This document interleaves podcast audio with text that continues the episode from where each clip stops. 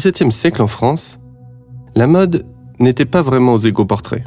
Dans le milieu catholique fervent, on avait même l'obsession contraire. Il fallait accomplir de grandes œuvres tout en gardant l'anonymat. Les fondateurs de Montréal appartiennent à cette catégorie de personnages illustres, pas trop portés sur l'amour-propre. Ils n'ont pas écrit leur autobiographie, ni même laissé un journal.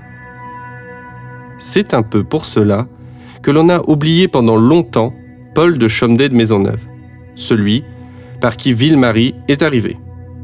Débarqué en Nouvelle-France en 1641, ce Français a créé la ville de Montréal avant de la quitter pour des raisons obscures, en 1665 précisément. Si ses actes dans la colonie sont bien connus, les derniers jours de sa vie à Paris sont longtemps restés secrets. C'est ainsi qu'au début du XXe siècle, plus personne ne savait où le fondateur de Montréal était enterré. Pour certains historiens, retrouver le dernier lieu de repos de Paul de Chomedey est un élément primordial pour célébrer la mémoire de cet homme. Il faut une tombe pour rendre hommage à un personnage illustre. Sa sépulture peut l'ancrer dans la conscience collective. Peut-être plus qu'une plaque ou qu'une statue. Mais voilà. Mettre la main sur la tombe de Maisonneuve, plus de 300 ans après sa mort, est un projet un peu fou. Cette idée s'est pourtant transformée en obsession dans l'esprit d'un homme, un historien justement, qui voulait rendre hommage au fondateur de Montréal. Nous sommes au début des années 90. Denis Sanson est alors vice-président de la Société historique de Montréal. Cet homme est aujourd'hui décédé. Mais un de ses acolytes de l'époque est toujours disponible pour raconter ce projet dantesque. Denis était un historien, un historien chevronné, un homme passionné. En fait, la naissance de la ville de Montréal et ses acteurs principaux, dont notamment Maisonneuve et Jeanne Mance, l'ont séduit. Gilbert Lévesque, qui s'exprime ici, travaillait comme recherchiste à l'époque. En 1992, il lit dans le journal La Presse un article où Denis Sanson raconte son projet. À son tour, il est happé par l'idée de retrouver le tombeau de Maisonneuve. Euh, à Paris, dans le 5e arrondissement, euh, il y avait une plaque monteuse qui indiquait précisément un endroit où, euh, ce qu'on appelle couramment le lieu d'inhumation de sépulture de Chaumedet de Maisonneuve. Or, ce n'était, ce n'était pas l'endroit, c'était à proximité de, bien entendu, mais ce n'est pas l'endroit spécifique. Denis Sanson sait qu'il existe dans le centre de Paris une plaque qui indique approximativement le lieu où Maisonneuve est censé reposer. Mais il est intimement persuadé que la localisation n'est pas la bonne. Son objectif est bien de retrouver le tombeau. Il faut donc des informations précises. Bizarrement, l'historien sait qu'il ne peut pas compter sur les biographies écrites par ses confrères pour lever le voile sur le mystérieux emplacement. Les livres successifs sur Maisonneuve donnent des lieux d'inhumation différents. Denis Sanson prend alors connaissance d'un fait important. Un autre membre de la Société historique de Montréal s'est intéressé au sujet au début du XXe siècle, bien avant lui. Cet homme s'appelle Armour Landry. C'est un grand photographe québécois. En fait, on voulait aller chercher des informations que nous ne possédions pas, sachant que M. Landry était un, un acteur privilégié au registre de la recherche, puisqu'il avait déjà établi depuis longtemps, depuis les années 20, les années 30, des contacts parisiens. Et puis, comme il, il était euh, sur son déclin, à la fin de sa vie, il était donc déjà hospitalisé à l'Hôtel Dieu. Et puis donc on a eu le souci d'aller chercher peut-être quelques, quelques informations qui nous avaient échappé jusqu'à ce jour. Quand Denis Sanson relance le dossier, Armand Landry est hélas très âgé. Il est malade et alité à l'Hôtel Dieu. Mais il garde de nets souvenirs de cette période de recherche. À 78 ans, il va livrer à Denis Sanson le récit de sa découverte. Armand Landry a parcouru le 5e arrondissement de Paris sur les pas de Maisonneuve. Quand le fondateur de Montréal s'est retranché dans le royaume de France, il a choisi de passer le restant de ses jours dans un couvent. Pour rappel, Paul de Chomedey a fait vœu de chasteté. Il n'a ni femme ni descendance.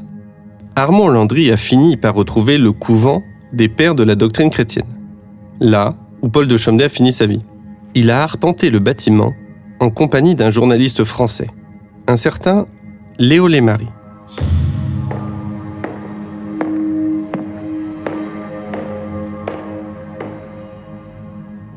Cette piste donne un véritable coup de fouet à Denis Sanson. Il connaît de loin cet érudit parisien, passionné par la Nouvelle-France. Léo Lémarie, qui a vécu au Québec au début du siècle, est reparti en France et s'est donné comme mission jusqu'à sa mort en 1945 de retrouver tous les documents d'archives sur les pionniers du Canada. Son sujet préféré s'appelle Paul de Chomedey. Pour des raisons nébuleuses, ce journaliste n'a jamais publié l'épaisse biographie qu'il envisageait sur le héros fondateur de Montréal. Il a cependant accumulé de nombreux papiers précieux, qui sont stockés aux archives du Canada à Ottawa. Denis Sanson s'en réjouit. Il entretient l'espoir secret de dénicher une information qui donnerait l'emplacement exact du tombeau de Maisonneuve. Il mandate alors un étudiant à la maîtrise pour aller fouiller les fameux papiers de Léo Lémarie. Nous avons retrouvé cet étudiant, qui, aujourd'hui, est professeur d'histoire à l'Université de Calgary. Allô? Oui, bonjour. Oui, ça va bien. Non, je vais juste aller me chercher un écouteur pour mieux vous, vous parler parce que je suis sur un cellulaire. Euh, et c'est un petit peu plus confortable quand je parle vers un écouteur. Deux petites secondes. Stéphane Perrault se souvient de cette mission comme si c'était hier. Ironiquement, ça a été mon premier contrat en tant qu'historien. C'était la première fois que je, que je, gagnais ma vie en tant, euh, de, de, de, en tant que personne formée en histoire. Le fond tel qu'il existait au moment où j'ai fait la recherche, c'était 4 ou 5 mètres linéaires de documents. Ça, quand on dit des mètres linéaires, ça veut dire si on met les feuilles de papier une par-dessus l'autre, on obtient euh, une certaine longueur. Donc, c'était un fond assez considérable.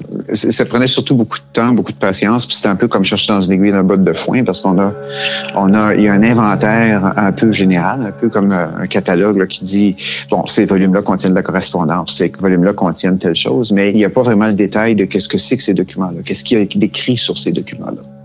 Donc, mon rôle consistait à les passer un par un et justement à trouver ce qui pourrait être utile. Les archives de Léo Lémarie sont donc très denses. Pour son premier contrat, Stéphane Perrault veut donner pleine satisfaction à Denis Sanson, qui attend beaucoup de cette recherche. Il nous raconte sa technique pour réussir rapidement. Il ne s'agit pas de lire tous les documents. Il y a des documents clairement qui n'avaient pas rapport à, à, à de parce que les mairies s'intéressaient à toutes sortes de choses. Euh, donc, euh, chaque fois qu'il y avait quelque chose qui avait... Ce que je faisais, c'est que je scannais les documents. Euh, c'est-à-dire, je les regardais rapidement pour voir s'il y avait, s'il y avait des... si c'était pertinent. Ensuite, je, je les lisais plus en détail. À Ottawa, les jours se suivent et se ressemblent pour Stéphane Perrault. Et un matin, il isole un document. Euh, et ce qui est intéressant, c'est qu'à l'intérieur de ce document-là, euh, qui avait pour but, euh, pour les pères de la doctrine chrétienne, qui avait un, couvent sur la montagne Sainte-Geneviève, à côté duquel il y avait une maison, parfois une maison de chambre où, où de Maisonneuve avait passé ses dernières années de vie. Ce que les pères de la doctrine chrétienne dans ce document-là disent, c'est on a le droit d'enterrer des gens dans notre chapelle. À l'époque, en Europe, c'était quand même assez commun que des, gens se faisaient enterrer dans un cimetière, mais aussi dans, à l'intérieur même d'une chapelle. Typiquement, ce genre de pratique-là se faisait dans les paroisses, mais les pères de la doctrine chrétienne avaient une chapelle privée avec quelques personnes enterrées dans leur chapelle. Et là, c'était évidemment une affaire financière, c'est que le curé de la paroisse ne voulait pas perdre les revenus qui venaient de, de des funérailles. Donc, euh, euh, et parfois, c'était des revenus assez considérables. Donc, euh, euh, le, curé de la paroisse voulait empêcher les pères de doctrine chrétienne d'enterrer des gens dans leur propre chapelle, dans le fond, pour récupérer les frais que les gens payaient pour se faire enterrer. Et à l'intérieur de ça, les pères de doctrine chrétienne mentionnent une série d'exemples de personnes qui sont enterrées dans leur chapelle pour essentiellement établir leur droit établi d'enterrer des gens. Et une des personnes qui est mentionnée, c'est Paul Chomédé de Maisonneuve. Donc, clairement, c'est là que, que a été enterré. La chapelle Saint-Charles à Paris, dans le couvent des pères de la doctrine chrétienne, est bien l'endroit où Paul de Chomedey a été enterré. Stéphane Perrault contacte tout de suite Denis Sanson pour lui annoncer la grande nouvelle. Grâce à une querelle entre prêtres datant d'il y a plusieurs siècles, les historiens pourraient potentiellement retrouver la tombe du fondateur de Montréal. Ce qui m'a frappé d'emblée en écoutant Stéphane, c'est qu'au début du XXe siècle, dans les années 20, on savait précisément où était enterré Paul de Chaumeday. Je me suis demandé comment une telle information avait pu échapper pendant des décennies à tous les historiens qui ont mené des recherches par la suite. Stéphane m'a fourni un début d'explication. Léo avait une approche qui était intéressante et qui faisait peur à certaines personnes à l'époque, c'est qu'il voyait de Maisonneuve comme une personne, non pas comme un héros fondateur.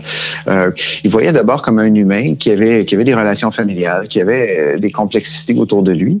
Il y avait à l'intérieur du, Fonds Liméry toute une série d'autres euh, documents qui étaient utiles pour un peu comprendre le personnage de Maisonneuve dans sa, dans sa complexité. Léo Lémarie a choisi d'aborder Paul de Chaumeday de Maisonneuve comme un homme, pas comme un héros purement religieux. Cette approche a fait peur aux historiens québécois, intimement liés à l'époque à l'Église catholique. Les années ont filé et la chapelle Saint-Charles a été rasée pour la construction d'une école. Le comité de recherche du tombeau ne s'est pas laissé désarçonner par une telle révélation. Au contraire, il a choisi de lancer une mission archéologique pour sonder le terrain sur place. Après tout, les pioches ont peut-être épargné la tombe de Paul de Chaumeday.